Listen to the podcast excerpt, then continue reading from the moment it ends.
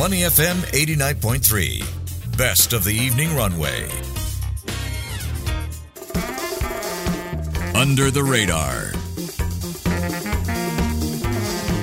You're listening to Money FM 89.3, and it's now time for Under the Radar with me, Chua Tian Tian. Now, this is the conversation for you if you're looking to travel the world and sail the seven seas in the upcoming December holidays. Now, founded in 1969, August Royal Caribbean International is the world's largest cruise line with a fleet of over 28 ships and more coming along the way.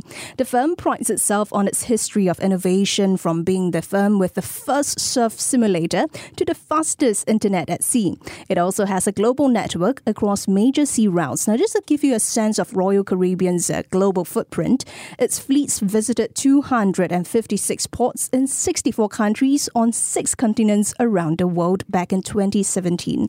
But how important is Asia to Royal Caribbean in the bigger scheme of things? And what is the role of Singapore as a market, given how it was one of the first to allow ships to be home ported during the pandemic? And how far will the firm's attention shift from Singapore to China post pandemic, with Asia's largest cruise ship, the Spectrum of the Seas, returning back to its original home port of Shanghai in May 2024?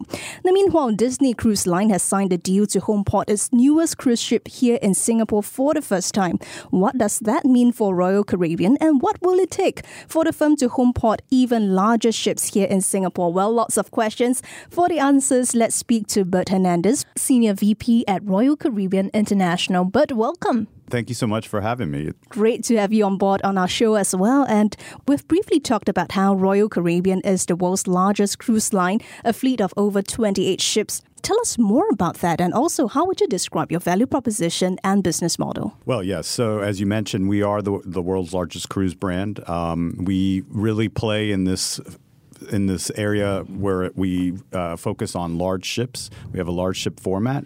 Uh, I think something like seven of the 10 largest ships in the world are from our cruise brand. Um, we see this as driving tremendous value, tremendous economies of scale. Um, it allows us to offer more entertainment, better entertainment, um, more attractions and amenities. So that's kind of the value proposition that that we provide. Mm-hmm. Um, and to give you a sense of where that is, uh, before the pandemic, we saw about a 15 percent uh, discount, if you will, or mm-hmm. value premium to land vacations. And that now, since the pandemic, has gone between 35 and 45 percent. So the value proposition of a cruise is enormous. Um, you can get more bang for your buck, and uh, we see the demand at an all time high because of that. Right, and I was looking at an earlier document released by the company a number of years back. It stated specifically that Royal Caribbean International appeals to adventure seeking families and couples and singles. Now, notably, you gave an age uh, group of in their 30s to 50s. So, who would you then describe as your customers? What is the average spending power?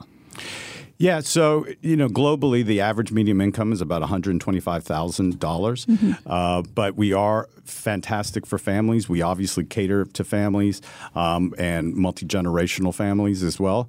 Um, the cruising dynamic is such that you can provide a great experience for all kinds of, of tastes. Um, the kids are well taken care of and entertained, and they love it. Mm. The parents also have the ability to shop and dine at some of the finest restaurants. So it's a it's an ideal product for families, for mm. multi generational families, particularly, um, and also for couples. So it, it really kind of it hits the entire spectrum of, of what you would look for. Mm, so 30 to 50 is to get where people would have children. Absolutely, yeah. And, and yeah. Right. And let's take a look at the destinations you guys serve, right? I believe uh, Royal Caribbean mentioned a number of years back about 60% of your guests are North Americans, with international markets including Asia and Latin America taking up the remaining 40%. So, how far is the case right now? Which are your biggest markets in totality? Yeah, so obviously th- those numbers fluctuate depending on several factors, pr- primarily currency, to be honest with you. It's one of the, mm-hmm. the primary drivers of, of the sourcing dynamics. But the U.S. is our biggest source market, um, followed by uh, countries in Asia and then the U.K. and Mexico. Um, obviously, China pre pandemic was our second biggest market. That has obviously changed mm. considerably, um, but we are expected to return in April of next year, and we think that's going to be the beginning of a new era for, for Chinese cruising. Mm, We'll definitely talk about China in a bit, but let's talk about Asia as a whole. Uh, but how limited is Asia and also Singapore uh, as markets, considering the size of the population, the tourism activity, and also um, the connectivity they provide to the rest of the world? Well, look, I mean, Singapore plays a very important, significant role in our overall strategy, particularly Asia strategy. It has a tremendous connectivity. Um, it has access to interesting ports, uh, interesting itineraries. Um, people feel safe traveling here. It's really our hub for uh, for the region and for the for the broader uh, market, really. So Asia in general is an important growing market, but for us, it's Singapore is where we really focus around. Um, I think a lot of that has to do with how uh, it evolved during the pandemic. Um, they were excellent at really being uh, forward thinking and opening earlier than any other market. Um, the cruise to nowhere product that was offered that you mentioned that you had, you had experienced was the first of its kind, and it was kind of the template that was used around the world. Uh, and Singapore really drove that. So that provided or that exposed people to cruising that would never had considered it. Um, and it's continued, and so the demand has grown. the The market size has broadened dramatically because of that. So we see Singapore as definitely playing a a very important role today and in the future. Let's take a look specifically at Singapore and China. As you mentioned, uh, Singapore was one of the earlier ones to open up for cruises, and it has been a home port for the Spectrum of the Seas, which is Asia's largest cruise ships.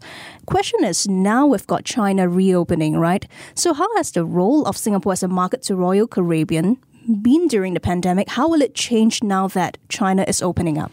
Um, I don't. Well, look, I think it'll change. It'll it'll improve because China is the demographic prize, if you will, for the region. Um, but it isn't great year round, so you do need seasonal support. Um, and it also allows us to bring in really the premier top tier ships, the newest ships, the biggest ships. Um, the way it works is once one of these ships arrives into this part of the world, it, it stays here for, for a decade or so. So it, it is going to help bring better ships, bigger ships. Um, just because Spectrum is moving to China doesn't mean that Singapore is losing out on anything. It will get a new ship in, in its place and it will continue to grow. Uh, and so we're really excited about the prospects for Singapore. So, right to say that you guys are not shifting your focus back to North Asia, it is still within the region. Singapore still holds a, a key role in that sense. Yes, absolutely. It plays, you know, it has the opportunity to be a year-round product. It uh, has a the opportunity to be a multi-source product, globally sourced product. It can do short itineraries. It can do long mm-hmm. 12-night itineraries, which we've demonstrated. So it has tremendous flexibility, and it has the airlift to support that type of strategy. Hmm. When China restarts, or as China restarts, right, do you foresee any teething issues after the cruise industry sort of comes back to life? Well, look, I mean, we've been out of China now for by the time we start, we'll be over four years. So mm-hmm. we are wondering what's left, right? The travel agencies obviously obviously suffered tremendously. Um, we do have the ability of having our own direct channels to help support the market, but there does seem to be early on tremendous demand for cruising, um, tremendous demand for you know for any type of vacation, and we can we can see that in our advanced bookings. One of the one of the benefits that uh, that we have with traveling or, or cruising to Japan and Korea is that Japan and Korea don't require visas for uh, Chinese guests that are traveling via cruise. So that provides, you know, the elimination of a of an additional hurdle that has been, I guess, really constraining a little bit the Chinese travel uh, demand because it is difficult to get visas. It's difficult to renew your passport at this moment. So we, we are very optimistic. Um, Again, it was one of our most profitable markets before the pandemic. We expect it to continue to be that. Um, you know, the trajectory of its growth has been delayed, I would say, but we have big plans not only for China but for the region. Mm, don't mind me following up. What is the growth rate for the region, in your opinion? The growth the growth rate of the region is really only constrained by the the infrastructure. So one of the things we've been talking about, and one of the reasons I'm here, is to is to talk with you know the various government officials to try to explain some of the constraints that we're facing for destination development. Um, you know, Singapore definitely has a great terminal, but it doesn't we don't have a lot of options to visit uh, from Singapore be- with the size of ships that we that we deliver, uh, because uh, the the infrastructure just isn't there. The the piers, the the terminals just aren't available.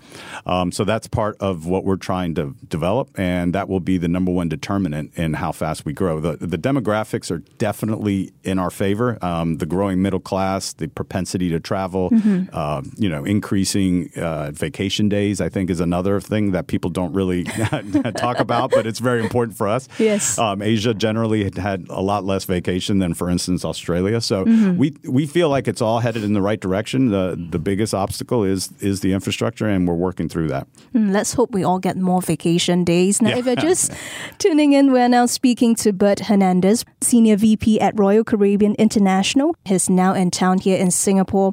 Um, I know you have touched briefly about uh, what we're going to talk about in the next question, which is what will it really take for Royal Caribbean to put bigger and better ships here? Because if I recall correctly, Royal Caribbean has never home ported its biggest Oasis class ships in Asia, and likewise the case uh, with the perhaps even larger Icon ships that you're building right now. So they're mainly home ported in North America and also in Europe. So, really, what will it take for you to put out your best ships here?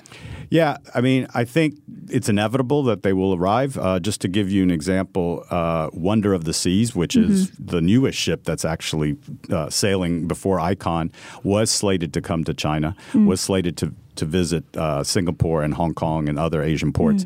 Uh, obviously, that changed with the pandemic, uh, but we expect it to resume. Again, the infrastructure is the one thing that we need to make sure that we have fixed so that we can offer great experiences to the guest if they're traveling out of Singapore or Hong Kong or, or China. Um, we think we have enough viable ports to have an Oasis class here in, in the region. We, we hope to do that within the next couple of years obviously once you make that bet you, you mm-hmm. got to stick with it. You Yes. can't move ships around that easily um, and a ship of that size. Once it's here it stays here. But singapore also has a tremendous advantage. It's one of the few places on the planet where you can do a revitalization or a dry dock of, of an oasis class or mm-hmm. icon s- class mm-hmm. size ship. So we de- we definitely have the facilities here to to be able to repair ships, to do uh, modifications of the ships, which again is a, is an important element in order to be able to expand to the larger ships within a market. Mm, Just for the sake of our listeners, the Oasis class ships based in the US can carry about 5,000 pax. Yes, yeah, around than 5,000 pax. Yes, yeah. So currently the uh, ships that are here in Singapore around 3 4,000? About four thousand, yeah, 4,000, 5,000. So we're yeah. talking about 20% increase in capacity. Well, let's zoom in on the competitive landscape in Singapore. um, Sure. But because we are also seeing Disney Cruise Line signing a deal to homeport its newest cruise ship here in Singapore for the first time. Now, Disney, as we know, has never been a player here in Singapore, uh, as far as I recall. So, what does this really mean for Royal Caribbean? Is competition heating up for you guys?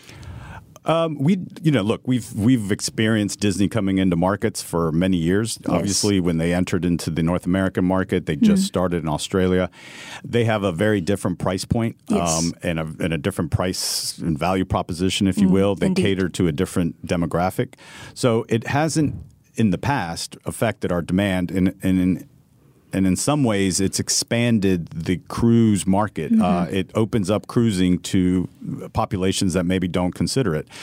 Um, so I, you know, we're we're very supportive of them coming. We you know we understand the deal that uh, they have with the with the government. I think it's great.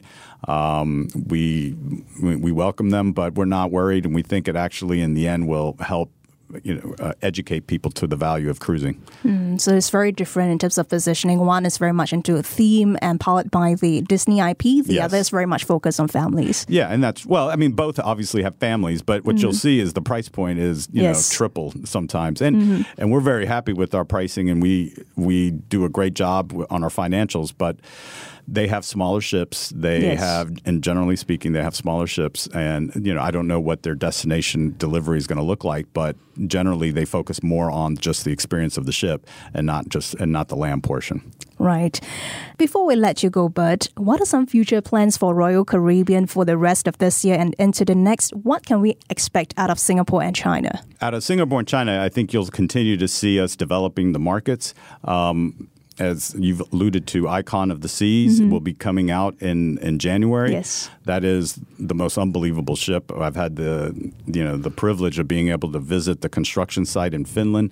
Um, it will be the world's largest and most expensive ship ever built, um, and it really is something spectacular. Um, she'll debut in January, and then she'll be followed by Utopia of the Seas, which again is is an Oasis class ship that will come out in in the summer. Um, and then we're also looking at developing our destinations. We have a, a terrific destination development, private destination in Perfect Day at CocoCay. Um, that's really been transformative for our financials and for Yes. our company. We are looking at other places to potentially develop something like that. Um, obviously, we would love to do that in, in Asia, and we were obviously looking at it uh, pre-pandemic but there's there's a lot of opportunity. So I think you know we're really excited about not only the ships that are coming out next year, but our our new build uh, portfolio. Uh, what we have our what we call our order book. We're really excited about our destination development. What we're what we're putting together there, and I think you know getting back into China being able to prove that that is a sustainable market that we can dev- develop and expand will be terrific and it will be great for the region and hopefully we'll have an oasis class ship that you'll be able to visit that that all your listeners will be able to visit. But in the meantime i mean the quantum class is the premier ship uh, class in Yes. in the region. It's a beautiful class of ship. It's probably my favorite class of ship. Um, and you know those are here in the region and, and i think that your listeners would love to to experience that Mm, I think another new ship called Anthem of the Sea is, Yes. is home porting out of Singapore next year. So lots to watch in this space.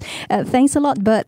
Bert Hernandez, Senior VP at Royal Caribbean International. Thank you very much for joining us on Money FM 89.3. Before acting on the information on Money FM, please consider if it's suitable for your own investment objectives, financial situation, and risk tolerance.